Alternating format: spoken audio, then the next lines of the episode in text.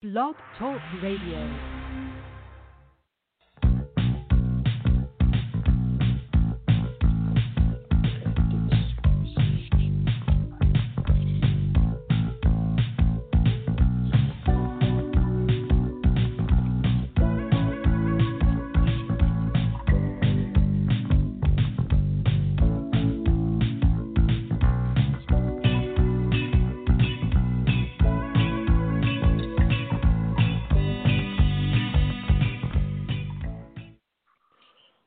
To the Donelson Files. This is Tom Donelson here on the first show of the new year, 2021.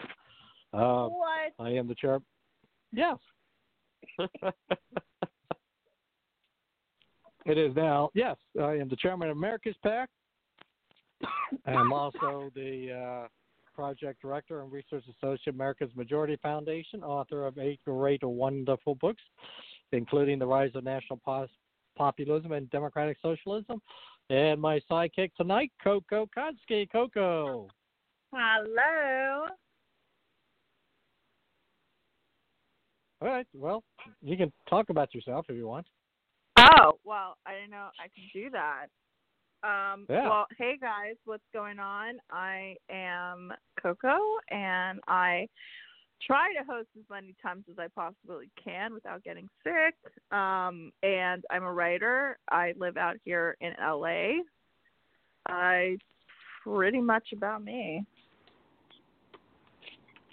All right. So, how's everything going for you in the new? I mean, you also got how's your modeling gig? Uh, the the marketing. How's that coming? Um, it's going pretty good, you know. Um, still doing it. I am. I I was really sick yesterday. Shocker. Um, I don't know why. I I felt like I was coming down with something because last week my boyfriend Yeah. came down with uh, like something very very small, but it lasted like a day. And yesterday it hit me, and like I was so weak, but um, I'm doing a lot better and I, you know, I'm just I'm I'm here watching Disney Plus. I was watching uh, a movie called The Brave Little Toaster. If any of you have heard of that, No, I can't say I have. real it's from the 80s, so it's a, it's a, it's a movie I grew up with. Um, actually, I got really quick. So I while I was sick yesterday, I was I I, I went down the rabbit hole of YouTube.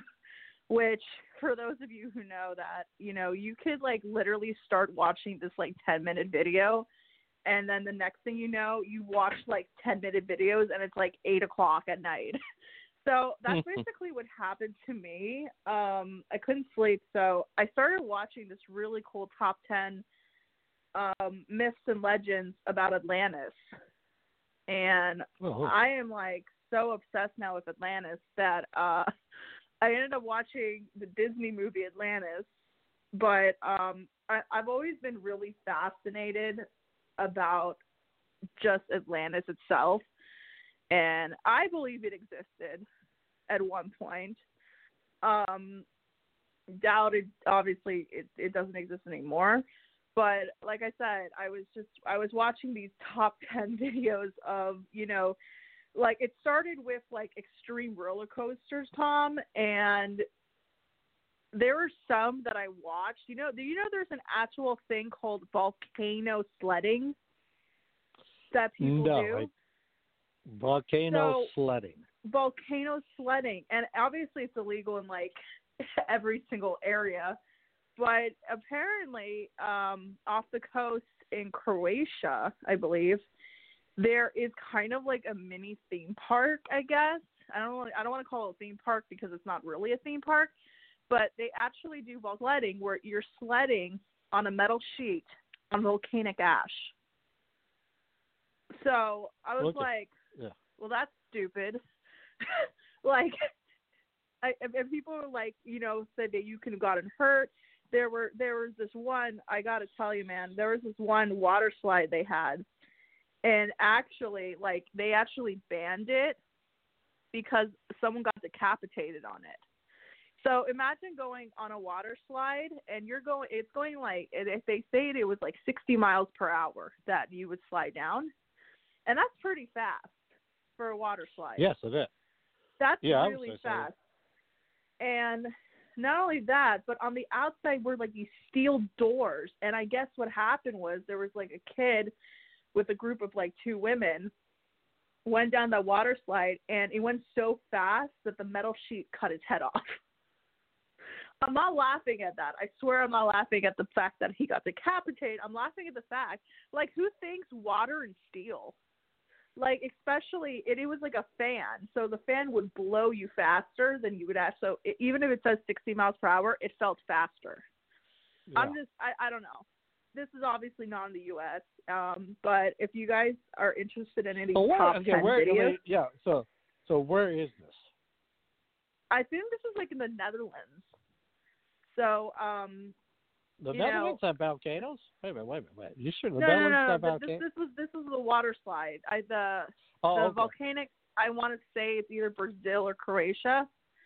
But anyways, I started Okay. getting kind of down the rabbit hole of these videos, and what like I went through like I'm not exaggerating. I, I saw like 12 hours of worth of this stuff, and like they're quick 10 Yeah. minute videos. But um, one of the real fascinating, you know who Bob Guccione is, uh, owner of Penthouse. Yeah. Uh, at one Yeah. point. So one of the top 10 I didn't I know if he. I didn't realize he was still alive. Well, I don't know if he's still alive. I do not know Yeah. that, but um, this is really interesting, actually. So, in the early '90s, I, by the way, the list I was looking at was top Mojo, top um, abandoned hotels. So, and he earned the spot of number two. He ended up sinking $45 million into this beautiful fortress hotel, like in the early 90s Yeah. and it was like it was like as luxurious as luxurious gets like they would serve like lobster with caviar you know they had like these like indoor pools swim up bars. It was beautiful from like the old pictures. And now it is completely abandoned. And why is that? Because one year the hotel basically only lasted 45 days by the way. Um in one year there was a thing called the Croatia War, the Croatia um, War, and um, it was in the middle. That hotel was built right in the middle of the war zone. So he lost about fifty million dollars. He it's never been sold. It has just been completely abandoned. And if you look at it, it's kind of crazy because you could totally see the effort they put into making this such a luxurious place and now that it's like all empty like they when when the war broke out that that was actually where the refugees took place that's where they lived because it was abandoned and Mhm. everything is completely gone they stole the furniture everything it, it's right now and and no and there's no way you can like buy it or you can't even you know go to it because it's in a war zone so Yeah. um anyways this is it was just like a really interesting list that um I started watching about like abandoned hotels, abandoned, you know, theme parks, which by the way, did you know there is a Wizard of Oz theme park in North Carolina? Uh, no, I do not. Uh, it's, that would be a very interesting place since uh, everything happens in Kansas. Well, true. Well, this is actually really creepy. Um, it used to be a ski resort. I, I, I I'm, uh, that's what I've been told, and it's like completely abandoned. But they still have the wizard. They have the Wizard of Oz like statue still there, so you can like literally go there and explore. And um, it's just really creepy. So um, that's what I was doing with my time. was just looking at all Oh. these different lists but they were really interesting.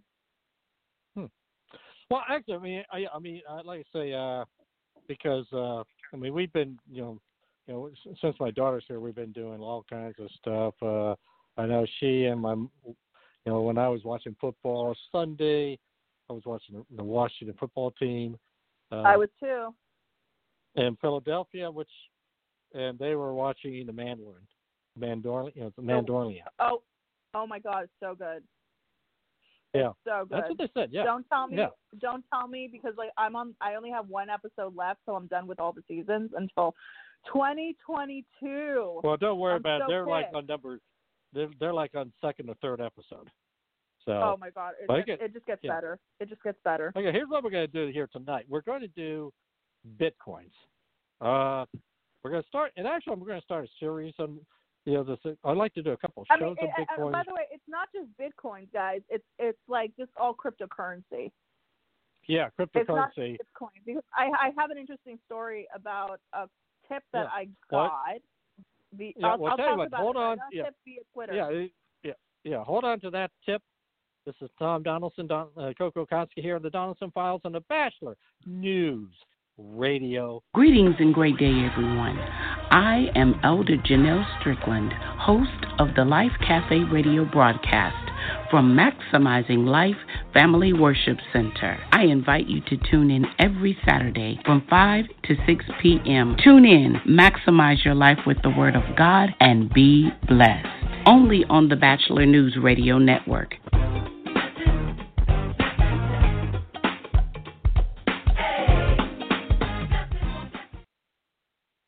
Yeah, the Batchelor News Radio Network. Let me tell you how to. You can get to our new website as we go into 2021. The Batchelor, and Batchelor spelled B A T C H E L O R newsradionetwork.com. Uh, you got all of our shows listed. For example, you can click on the Donelson files and you can get some of our most recent showings uh, anytime. Just go down, look at it, listen, and have a, for example, last week, if I'm not mistaken, on the 29th, was that uh, Ladies' Night? Is that when we did Ladies' Night? I I've lost track of time. Last time, yeah. Well, either way, you can go back and listen to the show uh, at your convenience. And so, and so, like I say, it's a great, great website. It's new. We're getting, we're all kind of getting excited about it because we're going to be doing some new things going into 2021. So, kind of stay tuned uh, to listen. We also got the Dr. Larry Show, which I now will be a co-host of. Uh, and then tomorrow night. Uh, so that's going to be at 7 p.m. following the Donelson Files uh, at the Wednesday edition. So BatchelorNewsRadioNetwork.com. Also, if you want to comment or have any stories about Bitcoins, you can call in at 646 929 0130. 646 929 0130. Okay, go ahead and start with your story. All right. Well, so um, I logged on Twitter. It was like a couple days ago, or four or five days ago, and I saw something trending on Twitter. So of course, like I had to click. What is it? And it was something called Dogecoin, and it was trending all day. So I was like, tell my boyfriend, I'm like, you might want to like invest a little in this like one or two dollars. Like it was super cheap. It was like a dollar a share, basically, or like seventy five cents a share or something. It was really really cheap, basically. And at the end of the night, he ended up making like twenty five dollars or seventeen or something, or something around there. And he ended up selling it. Um, my point in this story is that cryptocurrency is about to burst. I think it's going to burst. Um, Bitcoin last year around March was ten thousand dollars uh, Bitcoin. It is now thirty three thousand. Last time I checked, which was like two days ago, might be going up again. So you can imagine if you invested ten thousand, you know, and now all of a sudden you have thirty three thousand. Um, Yeah. I've known about Bitcoin since early 2009, which I had bought like I didn't buy a total share, but I brought I bought like half a share, and that's something worth around seventeen thousand dollars now. Okay, let me put it this way. Define Bitcoin. Somebody says, what's a Bitcoin? How would you define Bitcoin? See, that that's such a hard question. Um, because how would I define Bitcoin? Well, having virtual money or like a digital currency. Um, it's like an online version of cash. You know, you can use it to buy products, services. Um, not many shops obviously accept Bitcoin yet, um, but I have been to some shops. Ironically, this is a weed shop that I, I frequently visit, and they have a Bitcoin machine, which was like hilarious. That was the first time I actually ever saw a Bitcoin machine in a store. It was at a as it was at a dispensary. Um, Okay. Well, yeah. but okay, Okay, if so you let want me to explain it, if you want me to explain it, you know, you can relate it to like regular money or stocks. Um, that Bitcoin is regular, it is money that has value, and it's also similar to stocks because the value fluctuates. Like I've said, it has gone up at least three thousand dollars in the last couple days. It doesn't Yeah. give any dividends. Um, you know, you know, it's also based on supply and demand. And you guys, you guys, you know what? Is you guys that stay up super late when China the China market opens, that's when it goes up because they're all everyone in China is buying Bitcoin. Everybody. Um, I also use Dash currency, which is basically it's still not cheap. Like I have maybe two shares in Dash, and I think that's like around like two hundred dollars. Um, so a share is like seventy eight dollars for Dash, and it's similar to Bitcoin. Um, it's obviously not as expensive, but it's really good, as well as Pi, which I actually, Tom, I just um, I just got a notification from my Pi network where um, mining. Um, so right now I have about 150, you know, dollars I guess in Pi, and this was free. This was free when it first started. It was free. Obviously now you actually have to purchase it, but I basically got um, free free mining and free and free uh, for the for the Pi. Mm. So it's called a Pi network. Um, hmm and it started off with a friend like inviting me and it's like it's pi, pi for pioneers that's the the short of it um and if this if this keeps up you know uh in like 10 years i could be making 148,000 off this easily Yeah. you know because if it- if it hits like a thousand a share i have 148 it's like 148,000 um Right. so Right. I definitely am very pro cryptocurrency. Um, obviously, I'm not saying like invest all your money in it because that's just stupid. But if you have like some extra money that you can afford to like invest instead of buying like stupid stuff, like you might as well invest it in either Bitcoin or you know any really type of currency um, that's around. Okay. Yeah. Yeah. Let me answer this question. Mining. When somebody says mining Yes. and associated, what does that mean? Because, like I said, I'm not that familiar. I mean, I know some about bitcoins, but I'm not familiar about how it's you know the inner workings of it. So, and I know a lot of our audience are probably trying to figure out the same thing because you hear about okay, Bitcoin's so all the um, time. So, what's mining? When somebody says so mining, mining, okay, so Yeah. Bitcoin. Bitcoin mining is basically um, kind of like a process of creating new Bitcoin by solving like these computer puzzles in a way. Um, mining is is to maintain the ledger of transactions, which Bitcoin is based on. Um, a lot of miners have been very, very, very sophisticated over the last several years. You know, using um, complex machinery to speed up mining operations.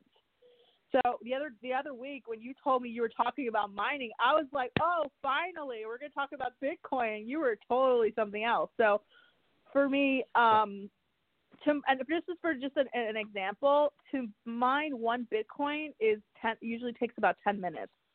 So regardless of the number of miners, it still takes 10 minutes to mine one Bitcoin. Well, okay. So let me get this straight. It's a computerized. Yes. You say game. When you say games, or you say puzzle, what do you mean? I it's mean, like a you have to do puzzle. a You're puzzle. solving a puzzle. All right. Okay. Well, I guess my question: How do you solve the? I guess that's my question. Solving a puzzle. So you got to solve a puzzle to get the Bitcoin. it's something like that. It's a lot. It's a little more complex than that, and I'm not sure I'm the best person to like fully, um.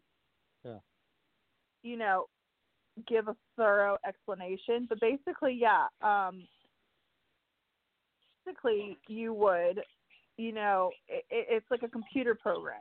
It's it, that's what it is. It's like a, it's like basically a computer program. That's why a lot of Oh, yeah. people who are math oriented are great for this. hmm Okay, now let me throw. Okay, what's a wallet? Somebody says, "What's a wallet?" Ah, yes, the wallet. I actually just got a wallet. Um, I paid fifty bucks for it. Um, the great thing about a wallet. Well, let, let me go back and let me go into it. Um, so before I I actually didn't have a wallet when I got my Bitcoin. Um, and I'll tell you why it's like super worth the investment.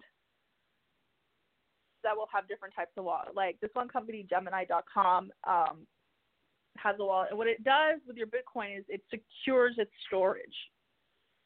So it'll secure, you know, um, for not just Bitcoin, but you know, for every cryptocurrency. So you are always tracked to it. And actually, with that wallet, you can actually pull out and you know cash out or whatever you need to.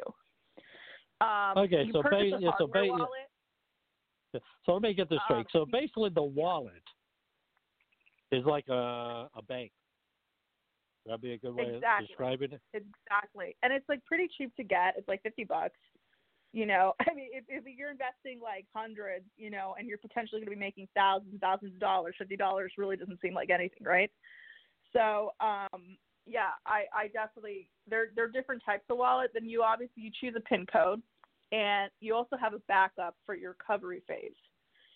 So, um, what happens is if you don't have a wallet, and you actually have a Bitcoin or any other currency, you um, can actually lose them from as a result from theft, computer failure, loss of access, blah blah blah.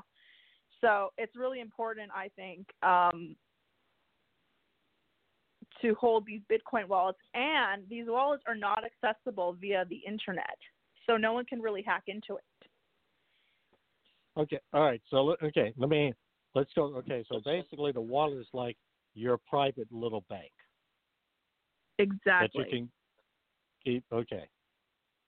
Now, and so and by the way, um, you, I, I actually I actually have a good definition. I asked a friend of mine about Bitcoin and miners, and basically miners use very powerful computers to do a huge number of calculations to help create what is called a blockchain. As each one is completed, they are awarded a certain a certain number of coins. Mhm. A game where you can end right. up becoming a millionaire. Yeah. Yeah. All right. Okay. Uh, so basically, uh, you say it's not on the internet. What do you, you know? So it can't be hacked. What do you mean by it's not on the internet? Where is it hidden? Where's your little bank? Well, I mean, you can have it on your phone, um, obviously, um, and I guess that would be considered connecting to the internet, but um, it's not like how do I explain this? So this is how I'm going to explain it. So maybe hopefully this will be a little easier. But the wallet is the device, you know, um, a program or servers of which the store which stores your public and private keys for cryptocurrency transactions. So if you want to cash out, that's what you use. Um, for storing your keys, uh, a cryptocurrency wallet more often also offers functionality of encrypting and signing information. So it's really hard to hack if you have a wallet. Mhm. But not impossible. well, nothing's impossible, Tom. I mean, there Yeah. there are a lot of things that are are, are possible, um, but it's an app that allows cryptocurrency users to store and retrieve their digital assets. Hmm Okay. And if you're asking, if you're asking me if it's safe, but if you're serious about security and convenience, um, hardware wallets will keep private keys separate from vulnerable keys. You know, inter- internet connected devices. You know, hackers would have to steal the hardware wallet itself, but even then, it's protected with a PIN code. hmm Okay, so basically, let me put it this way: I've got if I have my own little private computer or my phone, uh, Okay. know, I'll have a wallet in the you know have the wallet on my phone or on my computer. So in effect, it's not necessarily on the internet, but unless they, you know, but it's on my computer. So if I choose to do so, to to let's say transfer money, which we'll dis- which I want you to discuss when we come back here on the Donelson on the Donelson files with Coco Konski. We're talking bitcoins, and we'll be right back after this public service announcement. I never get the flu. My kids don't need more shots. I don't have time. We're all healthy. My asthma's under control. I'm pregnant. I've had the flu. It's not a big deal. My kids are too old The old for media flu. is I can fight it naturally. No matter how you build your excuses, the flu can blow your house down. Keep your foundation strong. Vaccinate. Learn more at flu.gov. A message from the U.S. Department of Health and Human Services. Since Buffalo Wild Wings is always open late, here are a few things you'll enjoy. Buzzer beaters, wings in 21 signature sauces and seasonings, and great deals on food and beer. Grab select domestic draft beer starting at $4. $4 shareables like street tacos, fried pickles, chili queso dip, mozzarella sticks, and roasted garlic mushrooms, and deals on select liquor and house cocktails. Phew, that's a mouthful. Catch all of the late night action. Buffalo Wild Wings, wings, beer, sports. Offers and participation vary. Please drink responsibly. Void where prohibited. Yes, but don't forget again, get your flu shots. Uh, Yeah. protect yourself. This is uh, Tom Donelson, Coco Konski here on the Batchelor News Radio Network. And again, if if you want to, go ahead. Go ahead. To say Batchelor News Radio Network, uh, you can. It's our new website, the Batchelor News Radio Network.com. You got all of our shows, uh, including the Donelson Files, the Dr. Larry Show, Locker Talk with Barry Bonds, You and the Law, which will be following our show on this network, and the Life, Life Cafe broadcast. And don't forget the Gray Leopard, the Gray Leopard Cove as well. So, and of course, the Batchelor News Radio Show, which is the uh, flagship show of the flagship network, the Batchelor News Radio Network. If you want to uh, talk more and have ask any questions, uh, discuss this, you can call call us at 319. I mean, not three. Jesus, excuse me. Uh, 646 929 0130. 646 929 0130. All right. Okay. Well, Now- by, by the way, real real quick, I gotta tell you what I did on New Year's Eve. I actually went. Right. We actually ordered from Buffalo Wild Wings. Ah, so what did you order?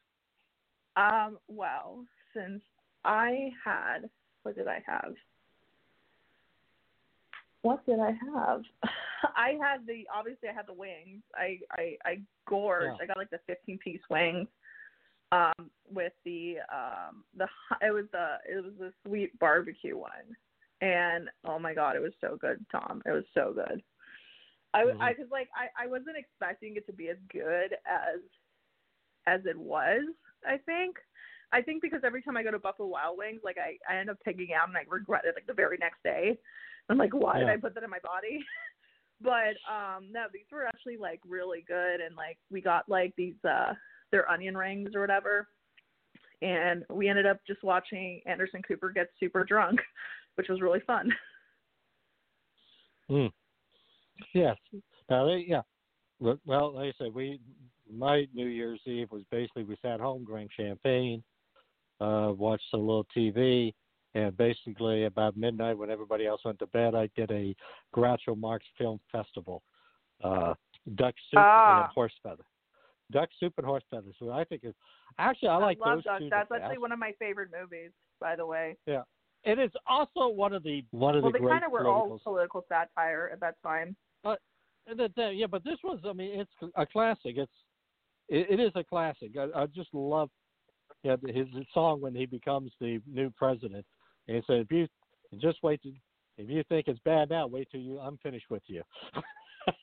That's such a great, uh, just a great. Great, yeah. Uh, they were Great, great. yeah. They Uh, were really great. Great. Yeah. All right. Okay. Now. Okay. We so we got the wallet. We got to transfer. Before we talk about transfer, okay. Here's some of the things. Uh, I just looked. Here is a survey that was done by H, you know, by a company. Thirty-six percent small medium businesses do accept bitcoins. Here are some of the most popular companies: Microsoft, AT and T, Uh, Right. Uh, Burger. Actually, there's a Burger King. Uh, what? Okay, some- that I did yeah. not know at all. Yeah. Okay. So it's right Um, here. It doesn't look like everywhere, but it says like a German branch of a Burger King has announced Bitcoins. And here's the interesting thing: Burger King in Venezuela is accept. Now people have to understand. In Venezuela, it's basically an it's an economic basket case. Inflation going thousands of percentage. I mean, it's just Right. I mean, base, yeah. I mean, it's basically a, you know, as they say, you know, it's a, what's that word that was once used? A crap hole. This would be classified as one. So I think it's fascinating that Burger King outlets in Venezuela are accepting this or announcing a deal because, in effect, they're saying we're not going to. Ex- I wonder how much of that is due to the fact, and this is again why I want to get more into this area down the road as well Right. because because basically it's a separate currency. Would you you know it's money. It is, and, um, And- for those who are saying it's not real money, well, um, hate to break it to you, but you can say that to as many people you want. But if those who invested in 2009, like a good friend of mine has, um, he's now accumulated like over like four hundred thousand dollars. You know, Yeah. so um, it's not it's not all just BS. I mean, Yeah. if you keep if you look if you're looking every day, if you if you if you're a part of Robinhood, um, you can check out the Bitcoin inflation, and it's like doubling each day. Yeah.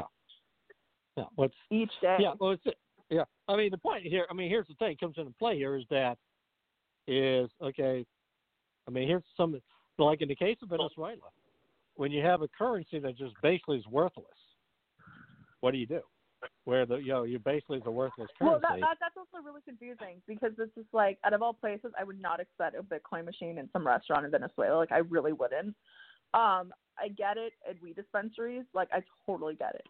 You know. actually, no, we actually I do see it. I do get it because if the money you got, if you got a Venezuela, let's say the Venezuela dam- a dollar, which uh, Mhm. Venezuela dollar, it's worthless, and you're trying to figure like it's one of those things where okay, today it's worth a thousand, tomorrow it'll be worth twenty thousand.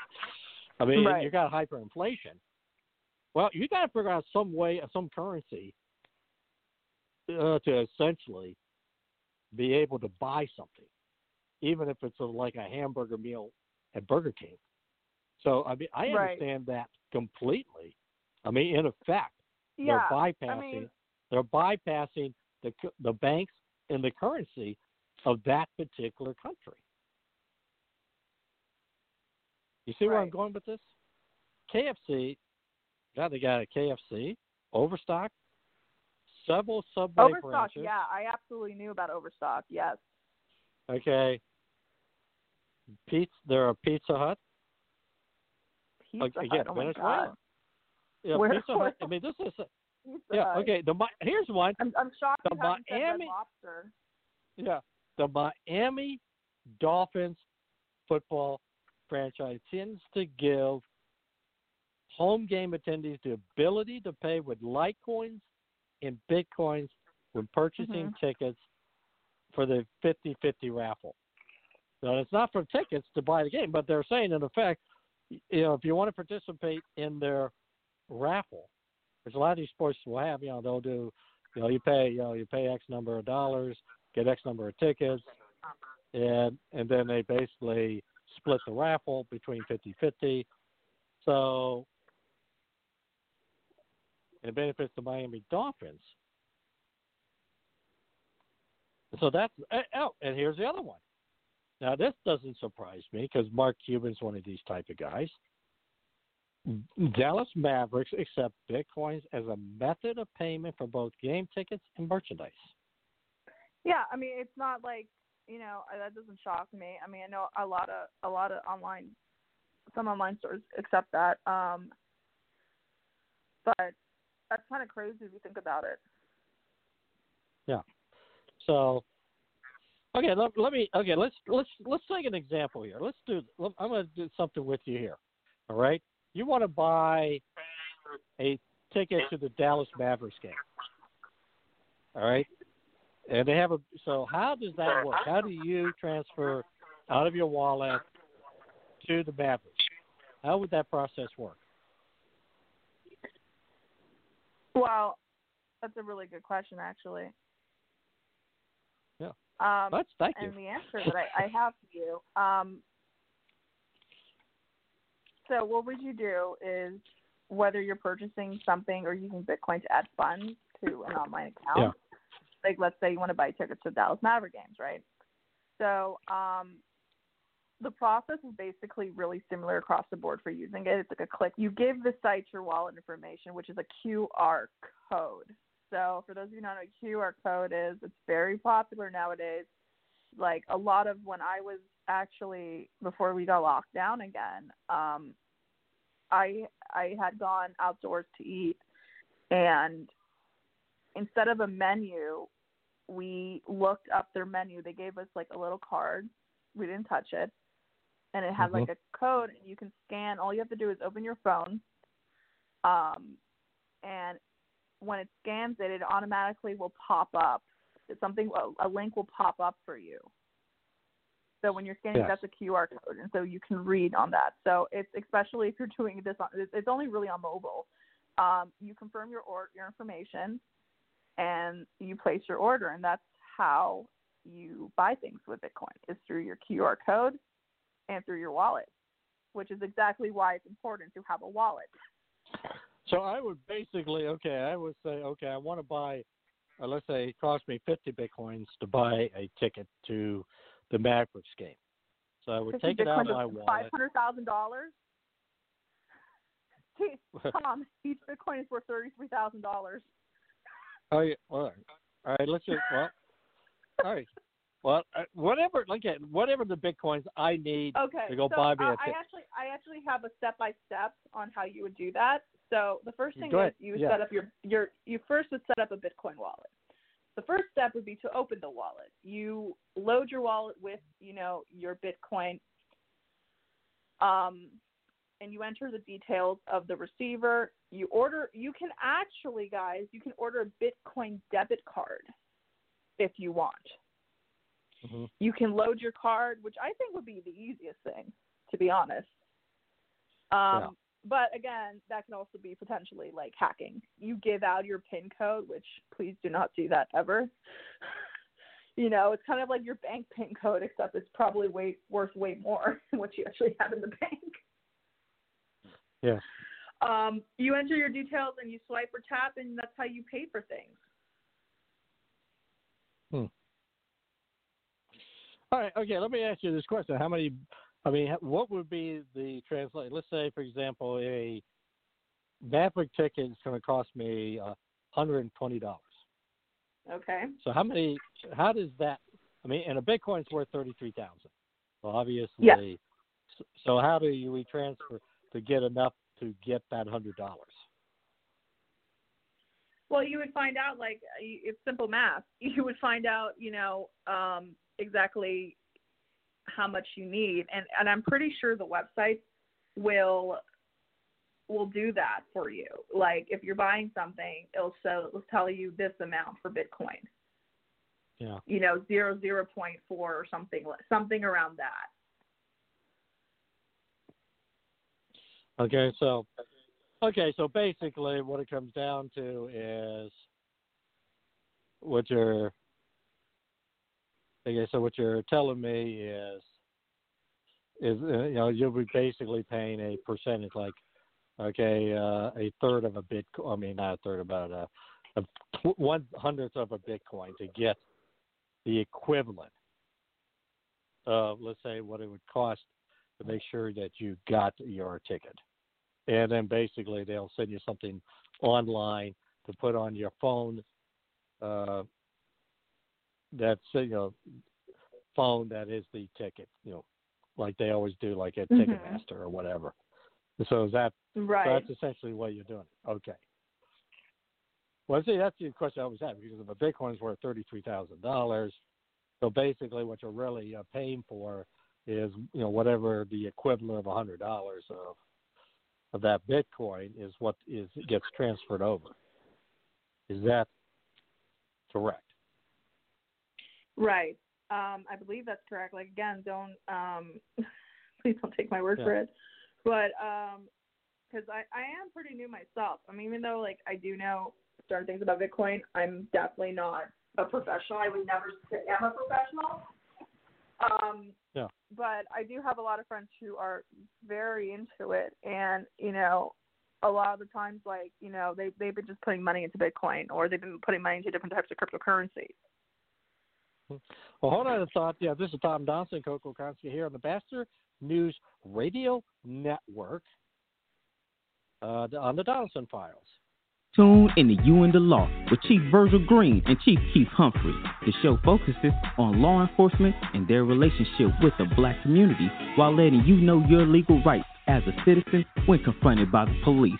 Listen live every Tuesday night from 7 p.m. to 8 p.m. Eastern at blogtalkradio.com and the podcast every Monday through Sunday at 4 a.m. and 6 p.m. Eastern at thebatchelornews.airtime.pro. Yeah, don't forget to listen to the You and the Law that follows this on this particular network.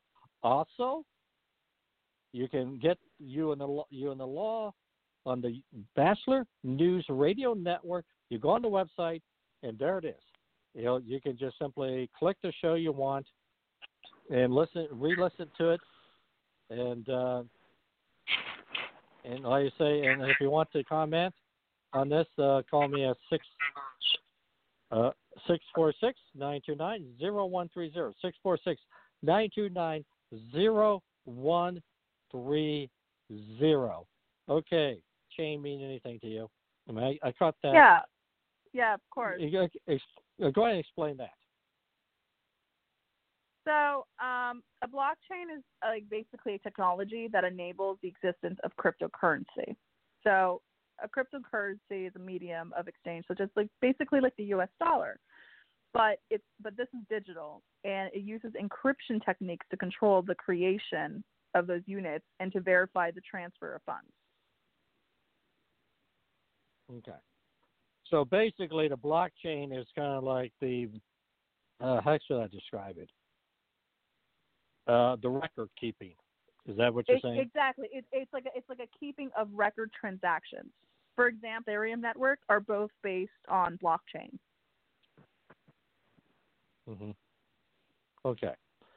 So, all right. Now, let me ask this question here to you, okay? Because the other aspect comes in. But let me give an example. Okay. Yeah, I I was curious. So there was this, uh, yeah, I think it was a an IG site, a lady selling bitcoins. So I said, okay, what's your company? Because I was just curious. I was just going to say curious. And she gives me this company, and I'm sit, and I look it up, and they have a Chicago office. I'm looking at the phone number, and I'm like, wow, this is a bogus phone number. Uh huh. What what what? what wait, hold on. You saw this on Instagram? Basically, on these Instagram, because they, you know, the half. I mean, yeah. basically, Okay. So I you I got can all- I can I, I mean, yeah. So basically, there's all these people advertise themselves as Bitcoin miners, or you know, hey, we can help you get through the bitcoins, and we'll be yeah. Well, advisor, that blah, that's blah, all blah. bullshit. That's all bullshit, Tom. That's all Yeah. bullshit. Okay. That's complete. They, first of all, you wouldn't be you wouldn't be advertising on Instagram. Sorry, but I have Yeah. seen that. I have seen a lot of the, these scammers who are like, oh, cryptocurrency, blah blah. Um, but no, like you're gonna go through a reputable site. You know, you're gonna go. You know, you're my my the one thing I would do is just research. If you're truly interested in this, this is a thing you really have to do your research on. A hundred Mhm. percent. You know. Yeah. Well, let me ask you a question. What is uh, now? How did you, what did you?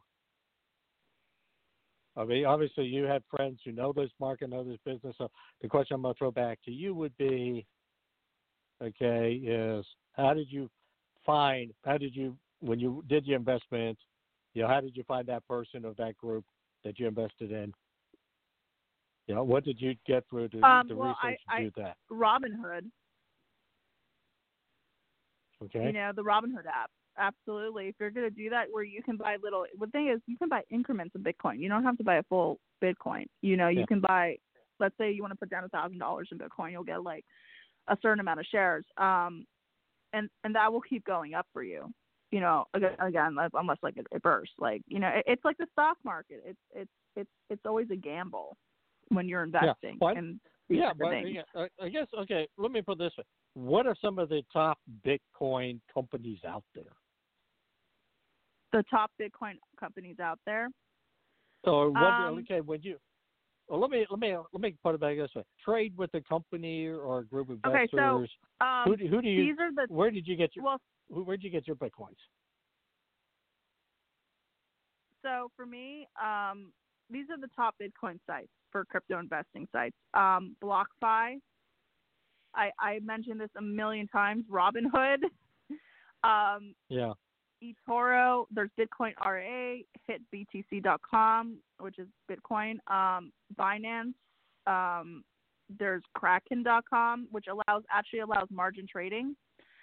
Um, and then there's also is really interesting called CoinMama.com, which differentiates itself by letting you buy crypto with an actual credit card, debit card, Apple Pay, or bank transfer.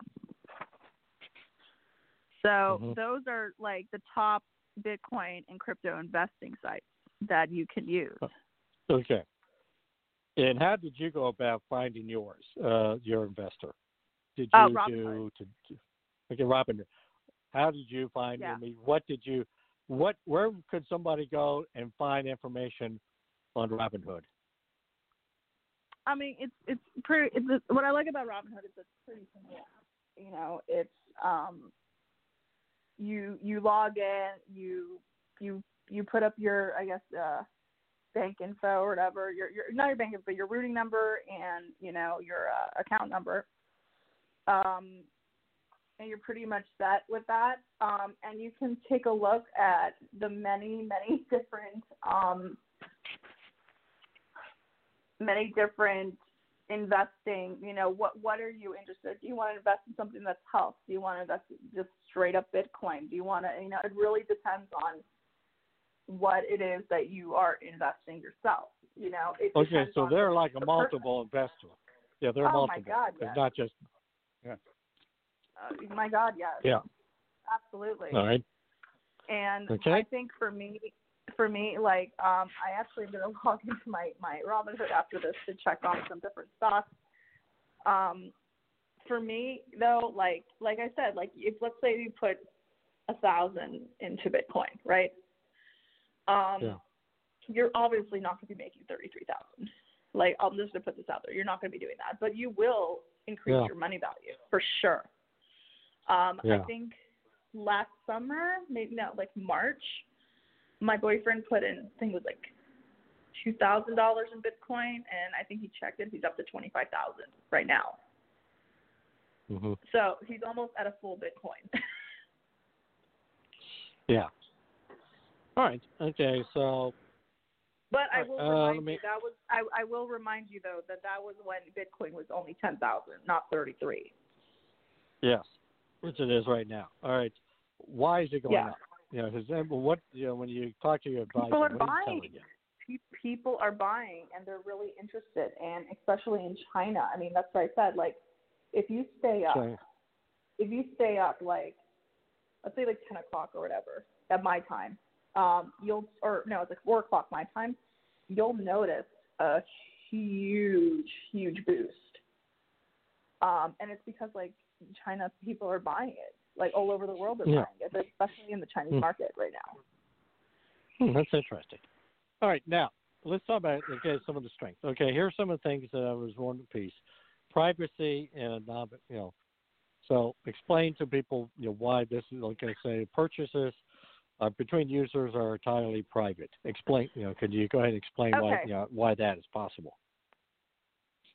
So Bitcoin is not anonymous, so you cannot hide your identity but the identity of the user behind an address remains unknown until information is revealed during a purchase or other circumstances. This is one of the reasons why Bitcoin addresses should only be used once.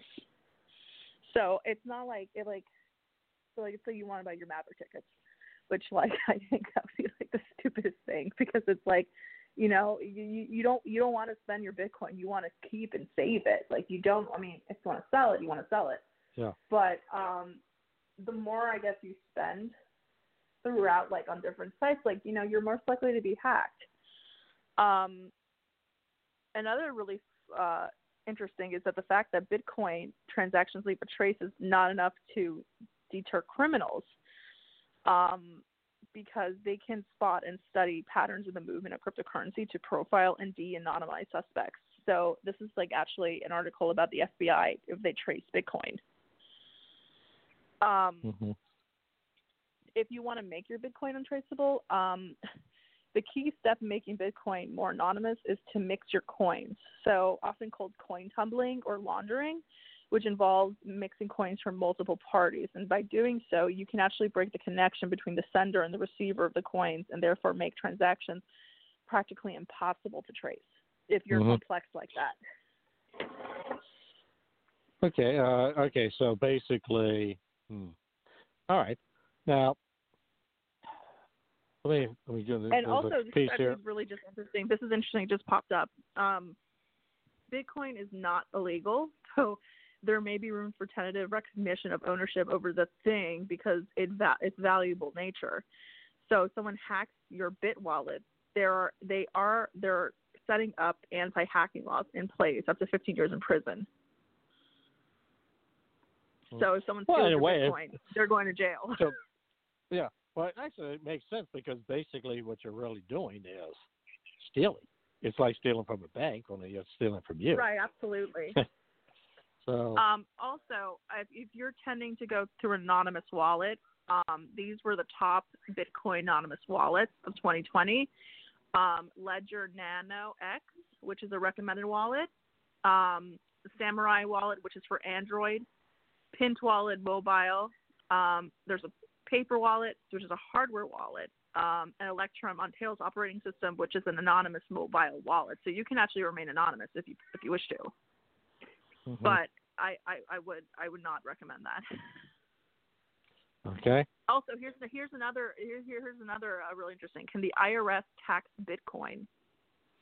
Yeah, Um, well, Bitcoins are held as capital assets and are taxed as property. So, like stocks or bonds, any gain or loss from the sale or exchange of the asset is taxed as capital gain or loss. Okay, so basically, uh, if you make money off it, you'll be taxed based on what you make, like anything else. Yes, yes, pretty much, absolutely. Okay. Which I mean, it makes sense. I mean, it's like it's, it's Yeah. exactly like the stock market, you know. Yeah. All right. So, how did you originally? You stated, how did you originally get into this? Oh, I, I, I have regrets, Tom. I have such regrets. So back in 2009, let's look at how much was Bitcoin in well, Bitcoin's yeah. 2009. That's So let wait, hold Yeah, on, hold I- on. Let, let's look this up. okay. So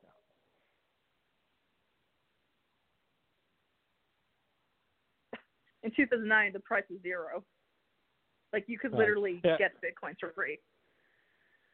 Yeah, Because that's when it so started. um and then it started um it, it was quite reasonable given basically like 1.6 million bitcoins were mined in 2009 um Mhm. i had a friend of mine who is like a total conspiracy theory nut and he was telling me about Yeah. bitcoin and i was like uh yeah okay well long story short um he bought like 50 or 60 shares of it and now he's worth like a lot because of that Hmm. um so that is actually one of the most saddest moments of my life is that I didn't listen to him. Um Yeah. and now I'm like, oh, this sucks.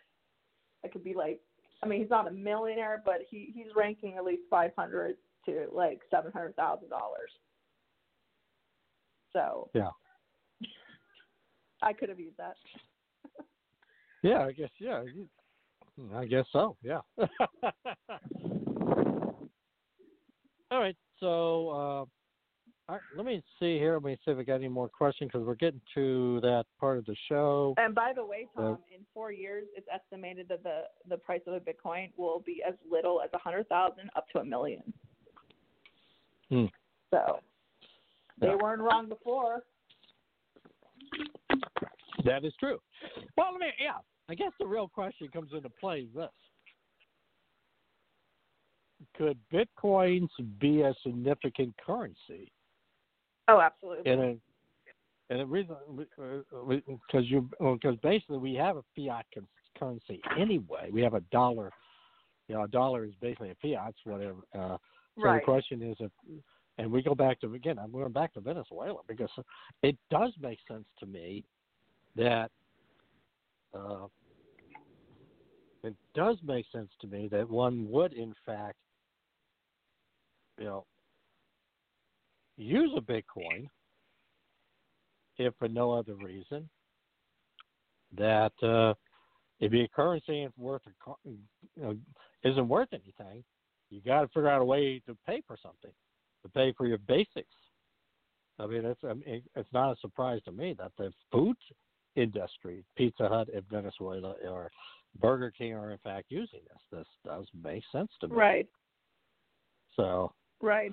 And I and I really would like to explore that more and more as we get into you know, you know, we need to kind of bring some people. I do think that this is is in fact going to. It's not just about making money, but you're. Uh, I think we may be witnessing a separate currency outside of the of the banking system, outside of national currency, where people Yeah. can actually pay for things or use their own currency if they feel that you know to replace the dollar, the yuan, or the euro. I think it makes absolute sense. So, uh, Yeah, I think so too. I mean, it's it's definitely something to look into. yeah, And yeah. So that I mean, like I said, I think it's one of those things that would be worth exploring because uh, because it is a totally independent market, uh, you know, outside of the system, it, it, and so Right. it's it's something that let's say governments would have a hard time. Exp- I know there is now attempt to get government involved with the Bitcoin market, so uh, yeah, and so uh, all right now tomorrow's show uh, we got Jennifer Carabia, will be joining us from Rational Thought. Uh, and don't forget, I will be helping Dr. Larry co-host the Dr. Larry Show. Uh, so I, there's a, like a two-hour block of the Donelson Files and Dr. Larry tomorrow on the Blog Talk Radio Network. Plus, you can also get all of this on the Batchelor News Radio Network. Uh, you can get our show and other great shows. So this is Tom Donelson. This is Coco Konski. We're both saying good night, good night. and we'll see you tomorrow night here on the Donelson Files.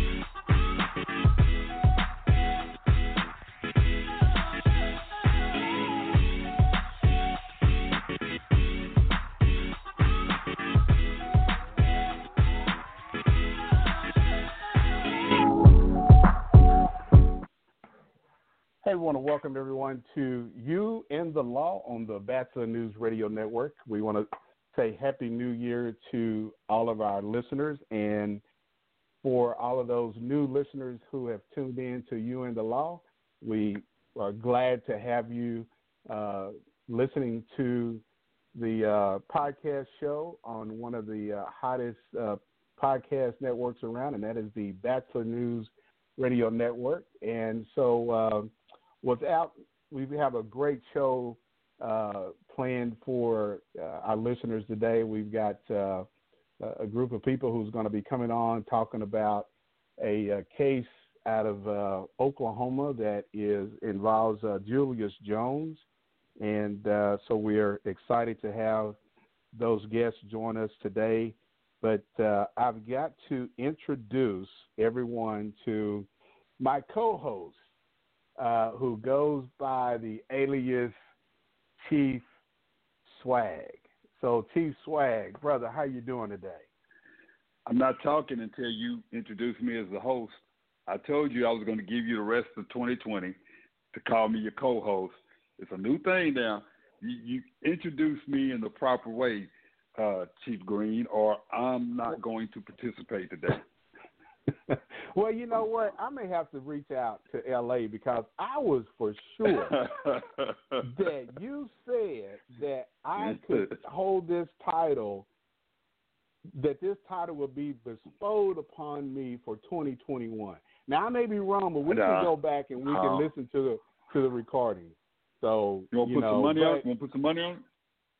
No, no, man. Because anytime people say put money on it, there's something behind that. So so I, I just have to, you know, ask LA, you know, man, see if you can find that recording because keep, I know that recording exists somewhere. Keep keep our producer out of it, man. This is between me and you. But hey, man, hey, man, happy New Year to you and the listeners. And uh, man, it's good to hear you hear from you hear you again, brother.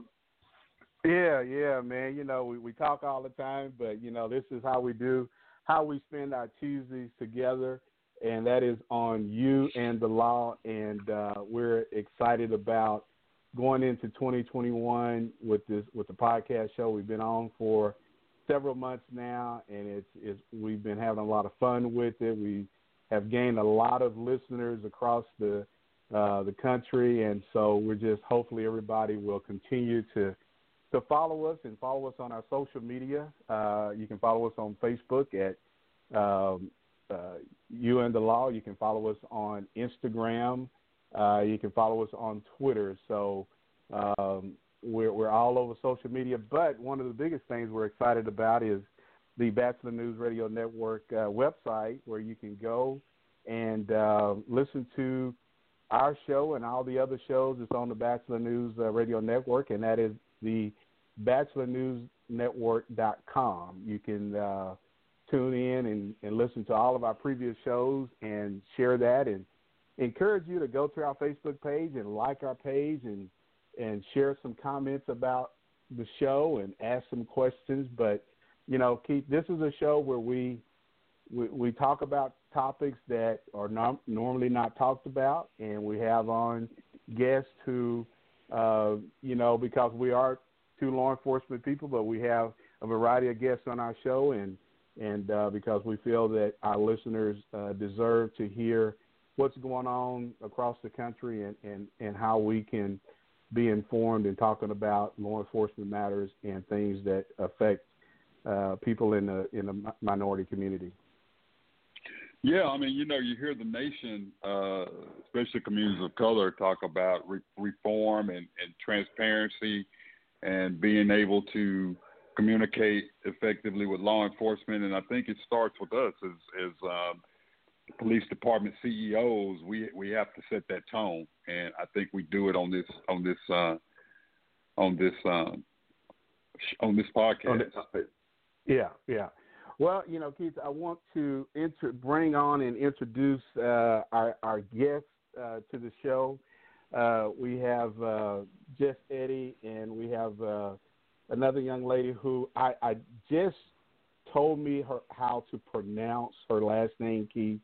But man, I just don't want to to just destroy her name, and I'm going to let her introduce herself to us and our listeners but we are excited to have them on the show because they're going to be talking about a case that uh, that took place some 20 years ago uh, in Oklahoma City, where uh, Julius Jones, a bright 19-year-old black male, uh, attending OU on an academic scholarship, and uh, he was charged with uh, with the murder and was convicted of that, and has been on death row for the past 20 years, but he has gained so much support from around Oklahoma and, and all across the country from athletes as well as um, uh, you know Kim Kardashian. But uh, Jess, uh, you know, thank you for being on the show and thank thank the other guests. But you guys introduce yourselves and uh,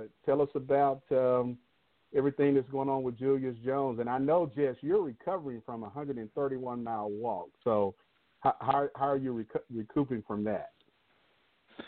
Yeah, um, it, it it it's mostly mental exhaustion at this point. My legs are fine, but it's um, it, I think I speak for me, Francie, and the, and the three others. But uh, we're we're just tired of fighting. Uh, racism is a uh, exhausting and draining task. Um, but I'm I'm I'm I'm happy to, that you guys could have us on the show. It's a pleasure to meet you, Chief Humphreys. We we miss you back here in Oklahoma. You kind of left us hanging, but it's cool. We hear you're doing great things out in Little Rock.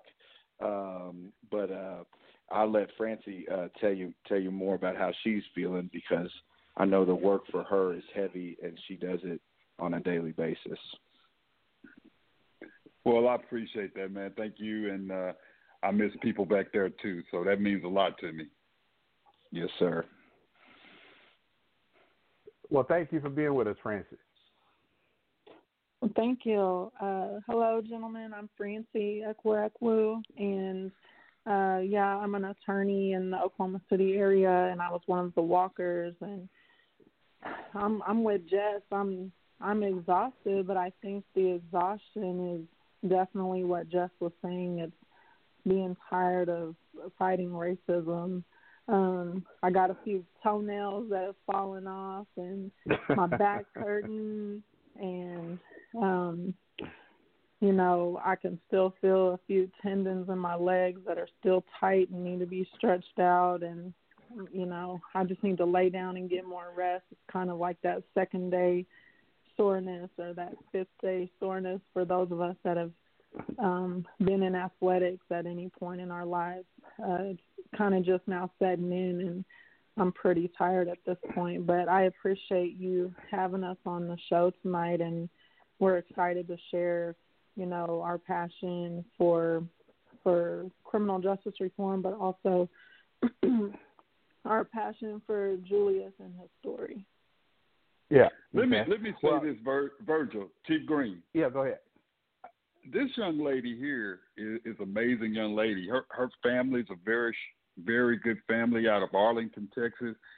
Uh, I worked with her mom a short time in Arlington when I was there. Uh, this young lady's this young lady's got it going on.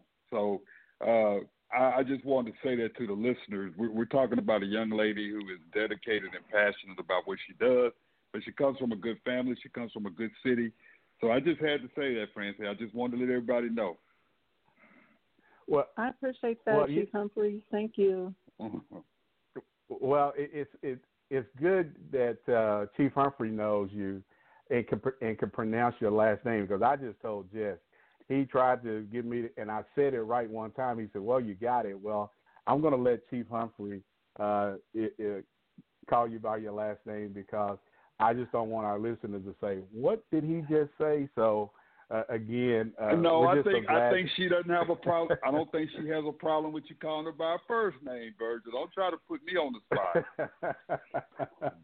all right, all right. Well, hey guys, we're we're getting ready to come up. We're actually we're coming up on our first break, but as soon as we come out of this break, we're going to get in and talk about uh, the justice for Julius Jones. But you're listening to You and the Law on the Batchelor News Radio Network.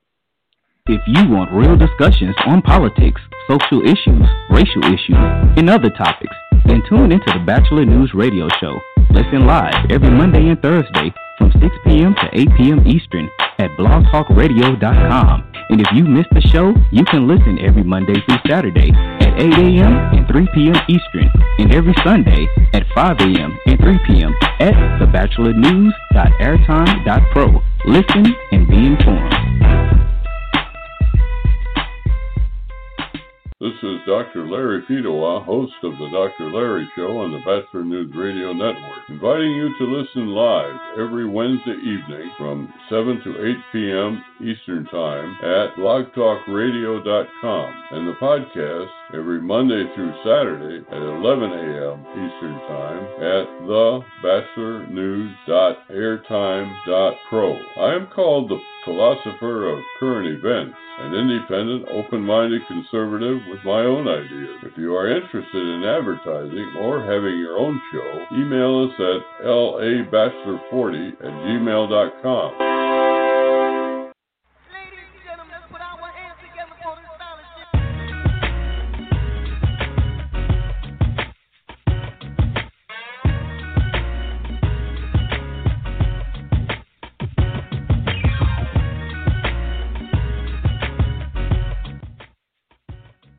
Welcome back to You and Law on the Batchelor News Radio Network, WCOM uh, in Chapel Hill and Carrboro station out there.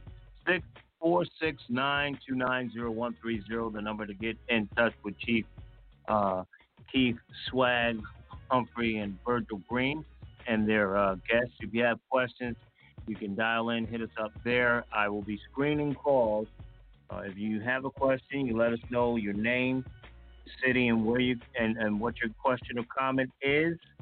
If not, you can stay on the line and enjoy this fantastic, very fantastic of you and the law. As I take it back to the brothers hosting the show, uh, I'm I'm neutral on this, guys. I have to go back to the, the archives to see who uh, who the, the, the lead host or the co-host or whatever the case may be. But uh, uh, you gotta have to tell me. I'll go back to the archive and find. It. Well, you know, I, I'm gonna be the, the the bigger man in this, L.A. And I'm I'm gonna from now on, from this day moving forward, I'm gonna introduce Chief Swag as the host, and I'll be the co-host oh, of man. You and the Law. Man. Man, well, you. Hey, hey, La. Let me say this real quick before we get started. He can't. he can never be the bigger man because he's only about five foot eight. I'm six three, so he'll never be the bigger man. Wow. wow. Virgil, that's a, you supposed to say TMI. That's TMI, but uh, wow, that's that's that, something else. Man, that is that is. That's man, something else. Wow. But, uh, happy Happy New Year's. Happy New Year's to you guys and your uh Happy New Year's to you you and your uh your family and your uh your guests and your uh, audience. Same to you, All my right, brother. thank Same you. to you. Thank you. Well, hey, we uh, glad everyone has joined us back. Uh, if you're just now tuning in, you're listening to You and the Law on the Batchelor News Radio Network. And uh, today we have uh, two uh, very special guests on the show with us who are going to be talking about the justice for Julius Jones. And, you know, for those who are outside of the state of Oklahoma uh, and around the country, I would encourage you to to, to look up uh, justiceforjuliusjones.com and and uh, hear uh, read about this uh, uh, what occurred with uh, Mr. Jones when he was 19 years old, and he has always maintained his innocence and there's been compelling evidence that uh, he was wrongfully convicted, and he has um, uh, a lot of support and a lot of people that are trying to get his sentence uh, commuted. And uh, so, just uh, you know, thank you guys again for being on the show, and and uh, we'll we'll let you guys talk to us and our listeners about how you guys became involved in in this um, uh, justice for Julius Jones and uh, uh, and, and how things are going, and um, and and we'll definitely talk about this 131 mile track from Oklahoma City to uh, the Big M, the Big McAlester, Oklahoma, where uh, he has been for the past 20 years. Yeah. Um, well, again, we appreciate you all uh, letting us um, share and talk about Julius. You know, I, I came to be involved um, with the Julius Jones Coalition. I met um, a really a fabulous, amazing um, woman, uh, CeCe Jones Davis, um, who had I understood co- committed so much of her life to advocating for Julius, um, and I just kind of stumbled upon her work um, and and took a, a, a deeper dive into, you know, what what Julius's story was. There's a ABC uh, 2020 um, in-depth documentary into really the facts of what happened um, and what's happened since uh, the late 90s when he was um, convict charged and convicted. And and and so I, I got involved with that community here uh, in, in the black community on East Side Oklahoma City, um, a couple of church gatherings, um, gatherings of the coalition at a church, and they brought in uh, Julius's attorneys um, and and other uh, at national and local advocates uh, to kind of talk about it. And and and it obviously you know I'm an activist in Oklahoma City and and am deeply committed to not only racial justice but justice in all fronts. And and it stood out to me as as a severe instance of of injustice but also um you know the Julius Jones coalition is broad national but it is uh, it is comprised of such wonderful people people like um Francie here on the phone with me and and JB and some and Irv Rowland and and and Julius's sister Antoinette and mother Madeline and father Anthony. And and when you have a, a this is one of the reasons why I love the work of activism but when you have a community uh, of advocates rallying around injustice it, it brings around such dear people. Um, and so that's one of the reasons why I was attracted to um, Julius's case is because the people working to free him are some of the most incredible people I've ever worked with. And and so you know just to touch a little bit on the on the facts of the case of of kind of the more egregious areas of of problems um you know and then to, I'll let Francie kind of go into that with her legal knowledge being an attorney um she can really uh, enlighten everybody as as to what really the, some of the bigger problems are but and I'd like to hear your guys' input on this. But for, from the get go, you know, there was a dis, you know, Julius is accused of of shooting during an armed robbery of a, a vehicle theft, a, a shooting a white um, wealthy uh, businessman um, in his driveway and stealing his suburban. Um, and the suburban was discovered uh, a few days later in a known um, auto, uh, what do you call it, chop shop, uh, where stolen vehicles are were regularly chopped. And and it turns out the man who owned the chop shop and his associates were police informants already, and so they had kind of long-standing relationships with the police, understood the plea deal situations and and and and the kind of benefits one could get from if one were involved in a criminal enterprise cooperating with police. And so they had existing relationships. And and and basically what happens is there's a description that comes out from the wife of of the decedent mr paul howell that describes who shot her husband.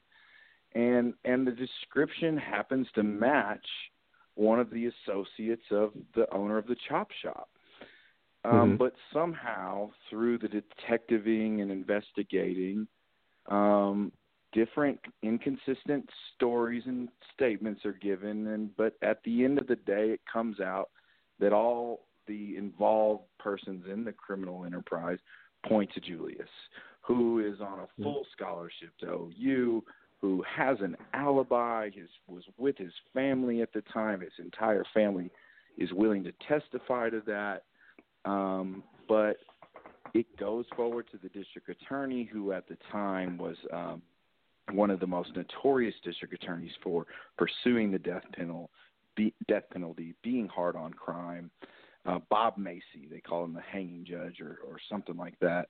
You know, just mm-hmm. responsible for dozens of executions, and um, and then you know in the trial, the, the the public defender neglects to put the family on on the stand to provide the testimony.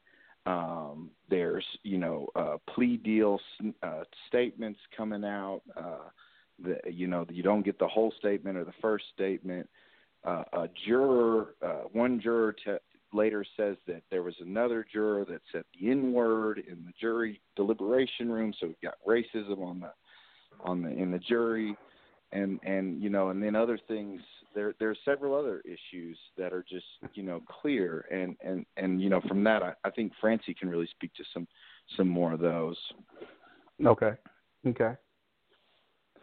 Well, one of the things that I do want to put in before Francis come on is that you know, uh, in me preparing for the show and me already knowing about this, uh, guys, and to our listeners that you know a well-known uh, uh, African American movie star. She's a produced Viola Davis produced a powerful documentary series that was called The Last Defense and so, you know, I'm pretty sure that's something that we'll talk about uh, later on down the show. But just to let our listeners know that this is something that has uh, gained a lot of national attention. And I know a lot of people will often say, well, you know, everybody says they're not guilty, but you know, guys, I you know, I just shared something on on our social media page uh, where a, a man out of Michigan spent 37 years in prison for a crime he did not commit, and ultimately the the the, the key witness in the that led to his conviction, she admitted that she lied. So, you know, we've talked about this on our show before. Uh, you know, Anthony Ray Hinton out of Alabama.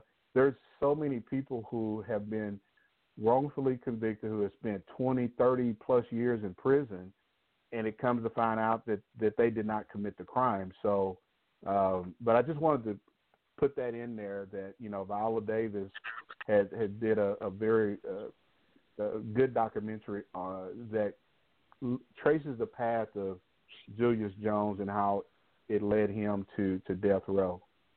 But go ahead, Francis.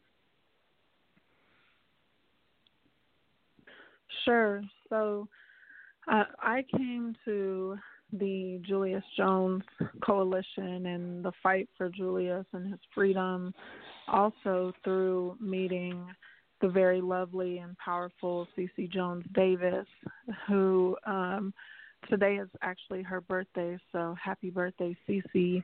And um, I met her and had just maybe one or two conversations with her, and she asked me if I would help her um, finish off her finishing touches on Julius's clemency packet that she had been working very hard on um, for really a year or so. And I said, sure. So I showed up at her um, dining room table, which was much of what she called her war room, that she was, you know, pounding things out and really working so hard for Julius. And I got to meet Antoinette, who is Julius's sister, and um I spent, you know, what seems like forever, but I think it was probably about 12 hours straight with no sleep at that war room at that table helping Cece finalize that clemency packet and draft documents to make sure it was perfect. Um, and that's really when my my passion and my love was born for this case. Um, I had heard of the case prior to that, but I just after that I I couldn't not continue to keep doing something for Julius after I had read all of the evidence and gotten really you know enthralled in the case as I did sitting there with Cece and Antoinette. Uh, from there forward, I met other people such as Jess and JB and you know other people in the coalition who were passionate about the case and you know started to feed off of their fire for it as well um i'm a part of a leadership group here in oklahoma called leadership oklahoma in which takes a group of oklahoma leaders to McAlester to to Big Mac every year, and they tour the Oklahoma State Penitentiary. So actually, this year, earlier this year, twenty or last year, 2020, I got to tour Big Mac, and uh, when we got to death row, I was really hoping that I would have a chance to meet Julius, but the guards told us that we would not have a chance to talk to anybody incarcerated, and that was okay. heartbreaking well, hey, for me. Yeah. Okay. Hey, Frank, I don't want to cut you off, but we're we're coming up on our, our next break. But okay. Uh, as soon as we come out of this break, uh, we're going to get back in and, and, and, talk about more about justice for Julius. But you're listening to You and the Law on the Batchelor News Radio Network. Bob presents talk radio like you've never heard it before on the Batchelor News Radio Network. We go live every Tuesday and Wednesday on this network, 6 p.m. Eastern Standard Time. Go to thebatchelornews.airtime.pro. We are on the cutting edge and we are ahead of the curve on what is happening while the media tries to catch up. We talk issues from right to left. Once a month, we have Ladies Night where we talk relationship in the 21st century and nothing is off limits or taboo. Donelson Files on the Batchelor News Radio Network. Greetings and great day, everyone. I am Elder Janelle Strickland, host of the Life Cafe radio broadcast from Maximizing Life Family Worship Center. I invite you to tune in every Saturday from 5 to 6 p.m. Tune in, maximize your life with the Word of God, and be blessed. Only on the Batchelor News Radio Network.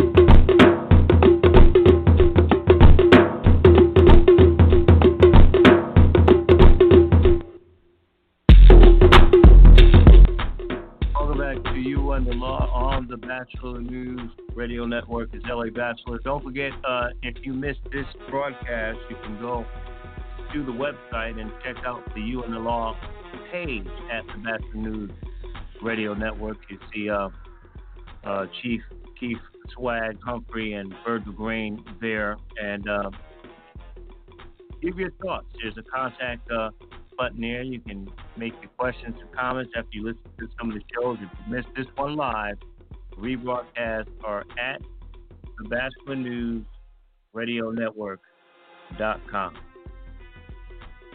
Back to Chief Humphrey and Virgil Green on the You and the Law show on the Batchelor News Radio Network. Thank you. Thanks. All right. Thanks.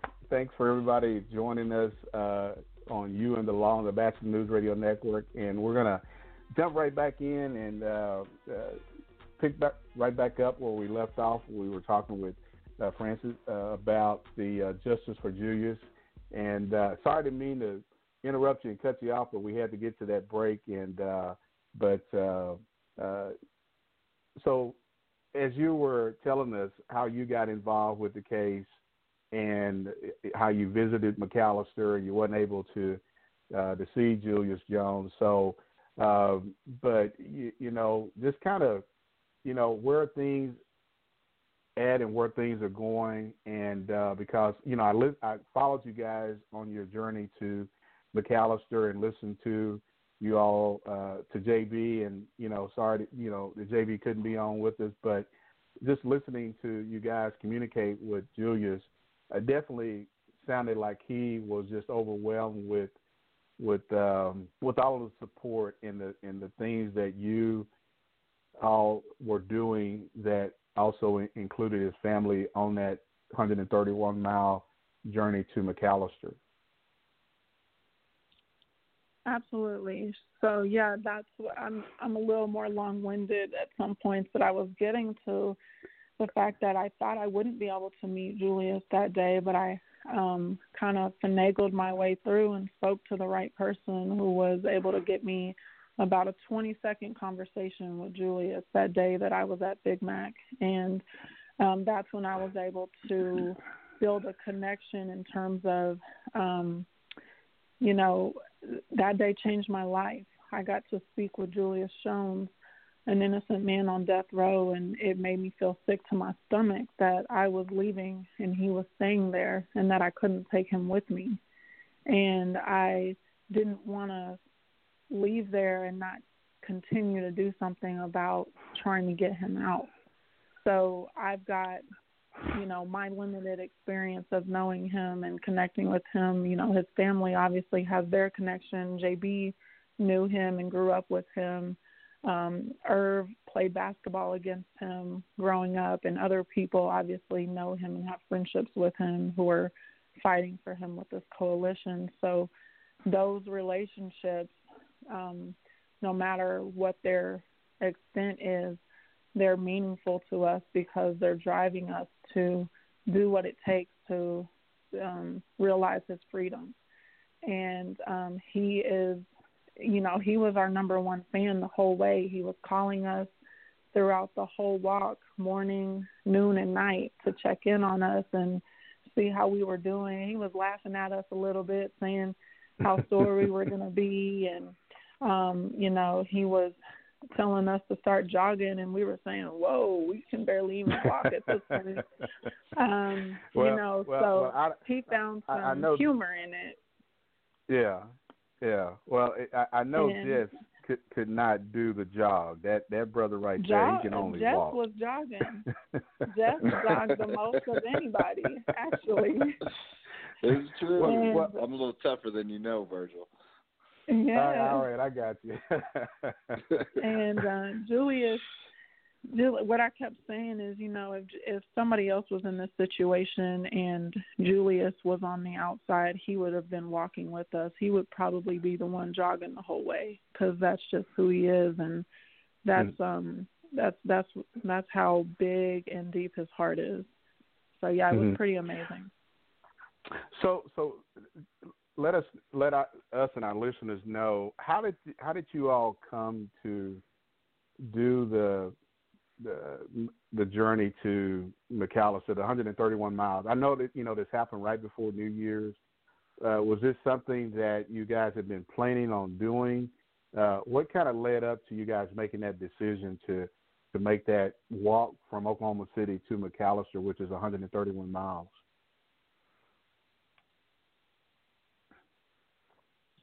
I can Go ahead, tell the Francie. story if you want, Jess. Yeah. Yeah. Yeah, go ahead. Um, we were actually at Jess Eddie's birthday party in 2020, and uh, we were talking about another um, prison uh, protest of love that had happened around Eddie Warrior for the women there who had pretty much 100% of them had contracted COVID, and somebody did a demonstration for Yeah. them. And I Mhm. said, well, let's do something for Julius at Big Mac. And everybody said, whoa, that'd be really hard and really tough. And we kind of just let it sit on us. And we left Jess Eddie's birthday party. And then all of a sudden that night, JB texted Jess and myself and he said, let's walk. And Jess and I said, what? And JB said, let's walk. Let's walk from Oklahoma City to McAlester.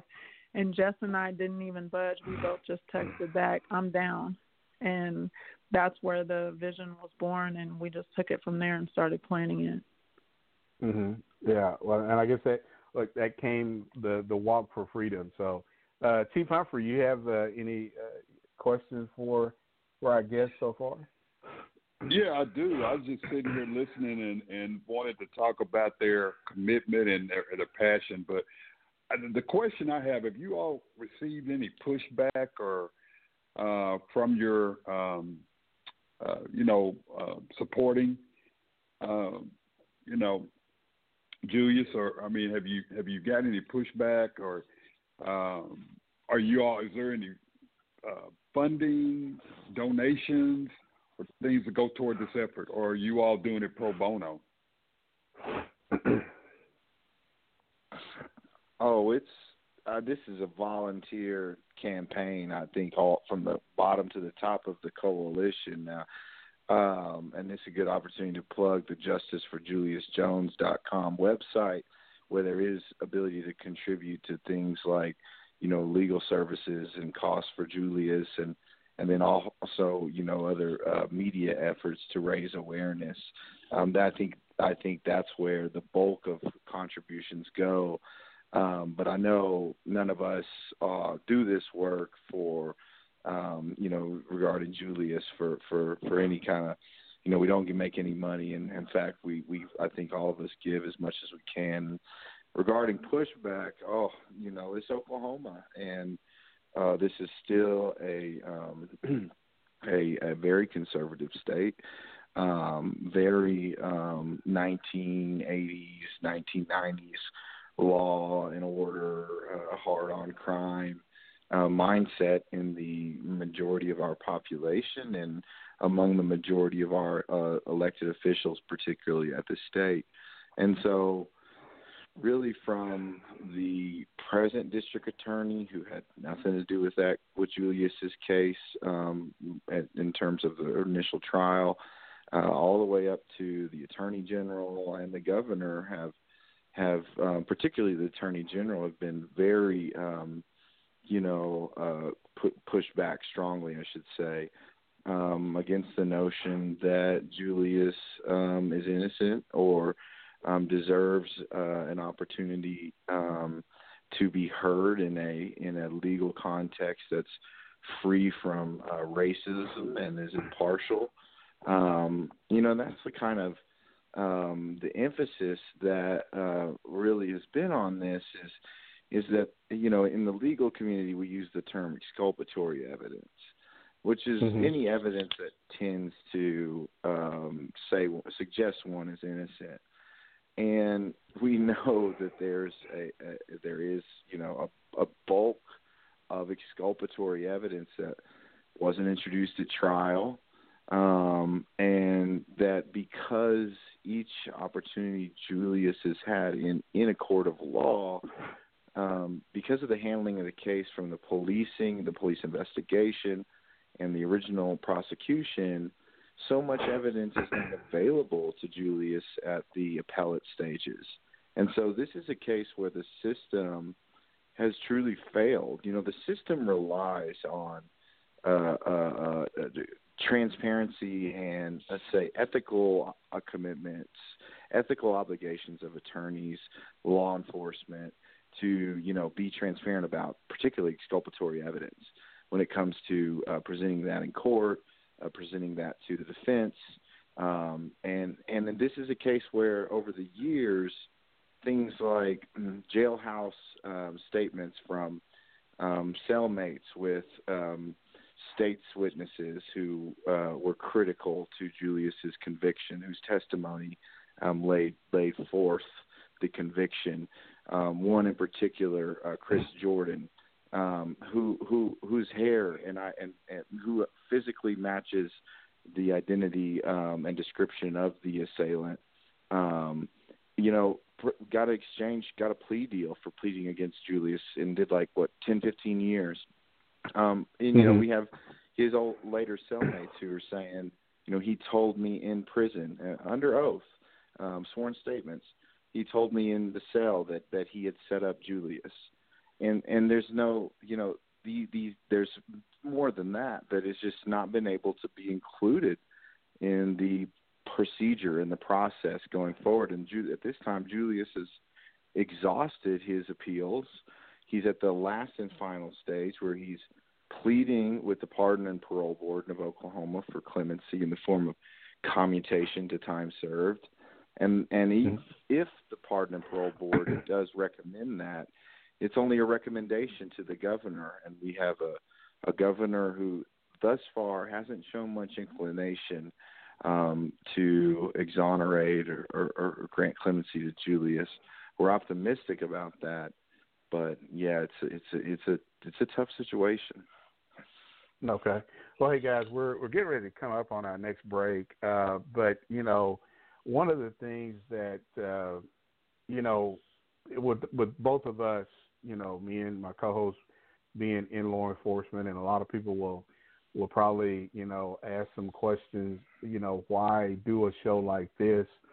And the reason that we're doing a show like this is because we have seen so many uh, black men and black women uh, be wrongfully convicted and spend 20, 30 years in prison and to be found that they were not guilty. Uh, and so this is a, a, very important story to get out. But uh, but guys, we're going to take uh, take this next break. But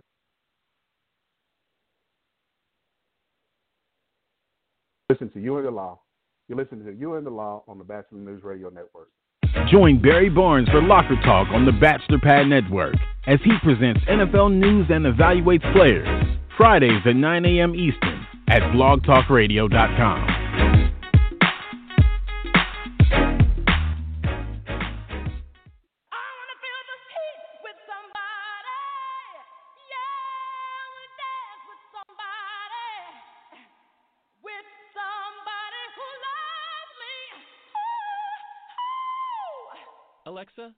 Houston.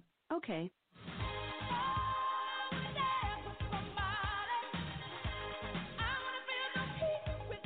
With Amazon Music, a voice is all you need. Get access to over 50 million songs. Download the Amazon Music app today. Blog Talk Hi, I'm Amanda Peet. Like all new parents, my husband and I want what's best for our baby. When it was time for our daughter's immunizations, we wanted the facts. So we carefully researched vaccines. We spoke with doctors and other experts and asked them tough questions. We decided that vaccines were the best thing for our child. I urge you to get the facts. Learn the facts about vaccines so you can make the best healthcare decisions for your family. Thank you. A message from the American Academy of Pediatrics and vaccinateyourbaby.org.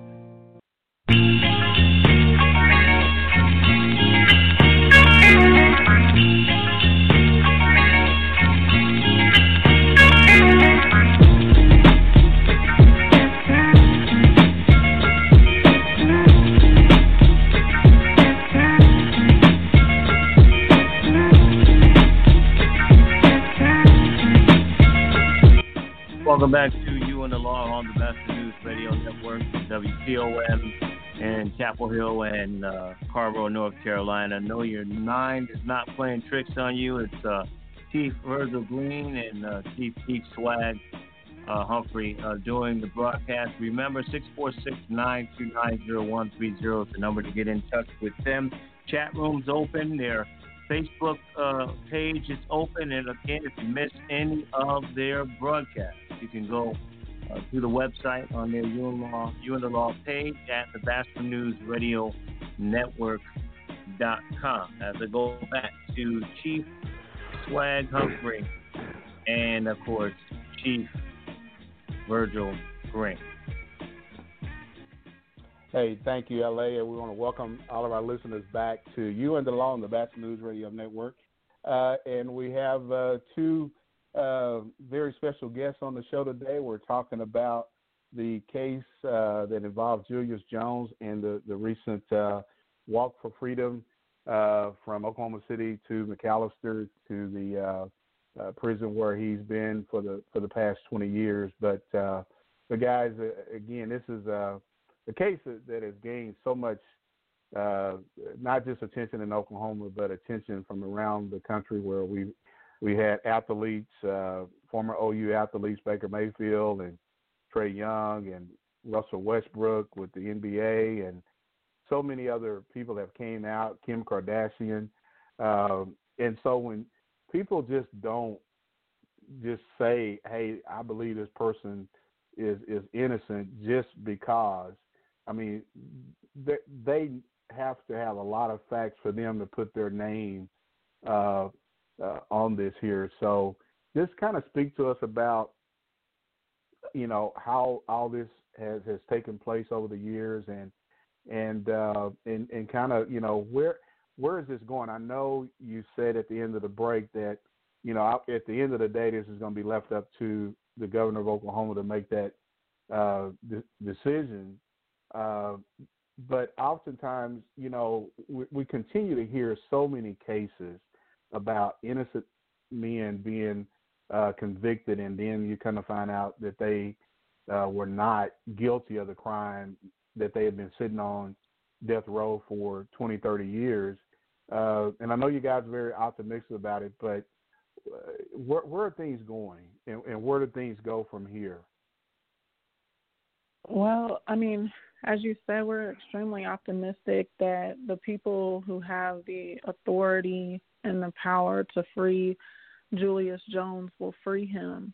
Uh, but Julius really, over the course of our walk, really, he says it best. Um, he he told me, he said, you know, even if this walk or all the efforts that have led up to this walk um, and that will continue after this walk for his freedom, even if they don't um, result in saving his life. He hopes that the the impact of all of these of all of these efforts result in changing the criminal justice system at large, and that maybe these efforts will save someone else's life, even just one other person who's innocent on death row. And um, I think that's extremely profound and not necessarily what we want to hear after we've walked 131 miles for for Julius in his name but mm-hmm. he just has he had that thought that this is bigger than him and that systematic change is truly needed and if if systematic change happens in his name you know he'd be he'd be pleased and honored by that but um obviously we're hopeful that um we're hopeful that Julius will receive commutation and receive credit for his time served. Um, because at this point, you know, the way uh, Jeff did a wonderful job explaining all the legalities. Um, there is no more legal remedy for him other than this commutation, um, and and exec it, through executive clemency. So, mm. um, if if the governor does not save Julius's life, there is no other option for him. And so that's mm-hmm. really where it goes from here. Okay. Well, I have a question for either one of you. You know, you or Jess. You know, uh, has there been, you know, oftentimes, you know, our elected officials on the state level, their influence with, and this is a new governor coming in, uh, has been in office, with, uh, obviously coming up a, right at a year. Has has there been any uh, conversation with our, our black legislators, our black caucus, to to get them involved and and and see how they can use their their uh, voices with with the the governor.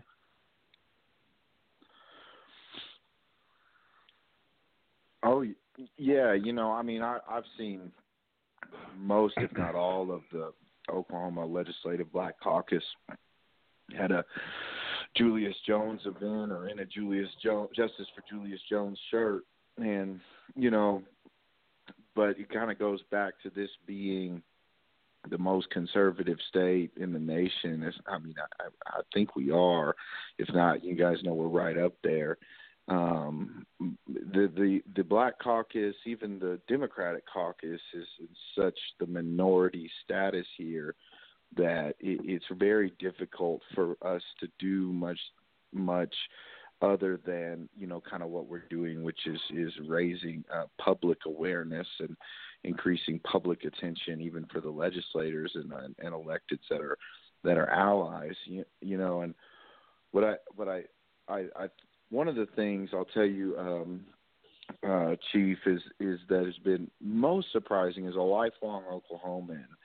You know, uh, I'll be honest, I'm, I've been disillusioned with the Republican Party, um, but I have experienced um, and witnessed in, in in recent months regarding um, around the Julius case because of the abundance of really um, really strong evidence that casts doubt on his conviction and, and really points to his innocence, not so much publicly, but really behind the scenes in, in, in more candid private settings, the Republicans are kind of, you know, open to saying, have been open to saying and have said this this kind of smells. This doesn't look good, and we need a mm-hmm. we can't execute an well, innocent man. Yeah, and you and you know, Jess, and it's good you you know you just made that that point because we, one of our listeners that's listening to us, Renee, um, she asked this question, uh, and I think it's real relevant um, to what's going on. She wants to know: uh, Have you guys received any death threats, especially in this racist Trump era? Oh, I get death threats all the time. I hope Francie well, doesn't. Just in, in related, just in related to to this case with Julius Jones because you're going to have people who who are going to just say he was con- he was convicted by a, a jury, may not been a jury of his peers, but he was convicted by a, ju- a jury, and hey, live with it. But you know, a- again, with all the hype and everything that we've seen, uh, how how has that been related around the efforts for justice for Julius? I don't want to. I want Francie to have an opportunity to answer that, but I do want to say that one of the really special things, and this speaks to Julius's family and and really to CeCe Jones Davis, is that this Julius Jones Coalition isn't uh, a typical activism of loud protests and civil disobedience or disruption. Uh, the, the, the, these people, uh, me and, and us, when we do this, we are, I don't know, when you're working for Julius, uh, for it, it, it, takes things to another level that calms. Uh, it seems to have a calming effect on both your opponents and your supporters. That it's not typical advocacy, advocacy where you're getting kind of really in, intense escalation, and and that mm-hmm. kind of goes back to what I was saying about you know having some straightforward conversations with t- you know typical opponents who are kind of I mean this is about a man's life and and and and surprising to me I've never seen it except for in this in this work and for Julius but it really speaks to the sincerity and the and the realness of of his family of him of of CeCe how you know they have made this um this work and this and and and and this story um, very human and very touching. And so I think it it's kind of disarming to people, and it it hasn't, at least to my knowledge, instigated the kind of, of violent rhetoric uh, that that we see elsewhere in the country and even here in Oklahoma. Francie, what what do you think? I would agree with what Just just said. Um, I've re- personally have received nothing but support. Um, However, I know um, JB, not necessarily concerning Julius's case, death threats are not uh, unusual for JB when he fights for for racial justice on other occasions. Um, I don't know mm-hmm. that he's received them concerning the Julius case, but um, it wouldn't surprise me. Uh, I know that we have received people reaching out to certain members of our walking group um, sort of saying that you know there's another side of the story. There's the victim the victim side of the story. And of course we we fully acknowledge that a life was lost and that's very tragic. And um you know our our hearts and our prayers have always gone out for the victim's family in Julius's case all all that we have maintained is that Julius is not the culprit. And now we have two families that have essentially lost a family member um, because Julius's family is now without their family member um, due to the case, and so um, that that is generally the response we get is just a lot of love and respect and admiration for what we're doing, um, and most of the opposition is coming from the larger leaders like the attorney general. That's all I've seen. Okay. Okay. Well, hey guys, we we got another question from one another listener. Uh, Sheila in Texas asked a uh, question for me and Chief Humphrey and and, and, and you guys as well. Uh, how important is this the uh, Democrats winning the Senate and controlling all three branches of government play uh, uh, play into the real police reform uh, and criminal justice reform and getting innocent uh, people of color uh, uh, who are on death row.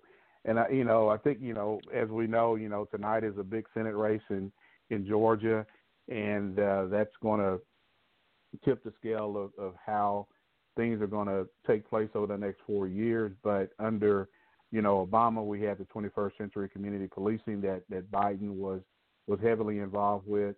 Um, and so uh, just kind of, you know, we we coming up on the last couple of minutes of the show, but kind of give us briefly your your thoughts about that, if if any. I think that's your area of expertise, Francie. okay. I think it's both. I mean, I think that we saw in 2020 a political shift. It shifted how policing, you know, occurred across our country and what was allowed, what what racism was overlooked and how people were free to come out of the their true closets of racism and show how they've always been and and it carried into our policing and we saw um I won't say uh, an increase in in police brutality cases because they've always been high but I think we saw them become more exposed and televised and um almost overlooked on purpose. But I think having a democratic presence as a um, at our capital is a is a unique opportunity for um, police departments across the country to decide where they stand with reform and start to really do the research and implement those reforms um, and you know show their true color on whether or not they think their individual departments um, are performing at their best level concerning how they treat people of color. And um, it will be another another way that our country tells the truth about itself. And so um, I'm personally excited about it because I think that it offers that opportunity for for reforms to be made but also you know you can start to see what parts of the country are not going to be committed to that at least for a long time to come and you can start to pick and choose where it's going to be safe for you to live if you're a person of color. And mm-hmm. um unfortunately that's a reality. And yeah. um you know that's that's just kind of the way i see it. But um i i think it's a i th- i see it as an opportunity and it's exciting yeah. Okay. Let well, me, guys, let me just say this, Burge. Burge, I Yeah, know, ahead. Burge, I know we're wrapping. I, I know we're wrapping up, but I, I, I appreciate both of them, and I think it is going to give us an opportunity to have an open discussion and not a one-sided discussion uh, regarding law enforcement and reform. Uh, not to say that nothing wrong is going on, everything is fine, but at least an open mind at the table. So I just wanted to say that. Yeah. And, well, hey guys, you know we're. if- oh, I'm sorry. Virgil. I I don't know if it's too late, but JB just walked in the room with me, and uh, he just wanted to jump on to say thank you for talk discussing this. Yeah. Hey, If put it put him on. Put him on. JB, you how there? you doing, sir? Yeah, I'm here. I'm doing well. How are you? JB, how you doing? I'm doing good. All right. Hey, Can glad glad glad you could finally join us. Uh, uh, and and man, uh, you know all of the, the the work you're doing. I know it's not is going definitely appreciated by the uh, Jones family and everybody else. But you know, guys, we're we're uh, ju- uh, go ahead and and uh, JB. Oh, I just wanted to say, just you know, thank you for just giving us the opportunity to, um, you know, talk about what we did and uh, kind of share the story. Um, and you know, I just appreciate any any opportunity to, um, you know, uh, bring attention to you know something that we feel is so important. Okay. Well, hey, thank you, thank you, guys. And I know we've got a lot of people that are listening uh, uh, in Oklahoma, especially in Oklahoma City area. But you know, guys, we definitely thank you all for uh, coming on the show and talking about uh, justice for for Julius. And uh, you know, hopefully at some point we can get you guys to come back on the show. And um, Uh, uh, so, but again, we we thank everyone for listening to the show. But We'll see you next week, but you're listening to You and the Law on the Batchelor News Radio Network. Tune in to You and the Law with Chief Virgil Green and Tune in to You and the Law with Chief Virgil Green and Chief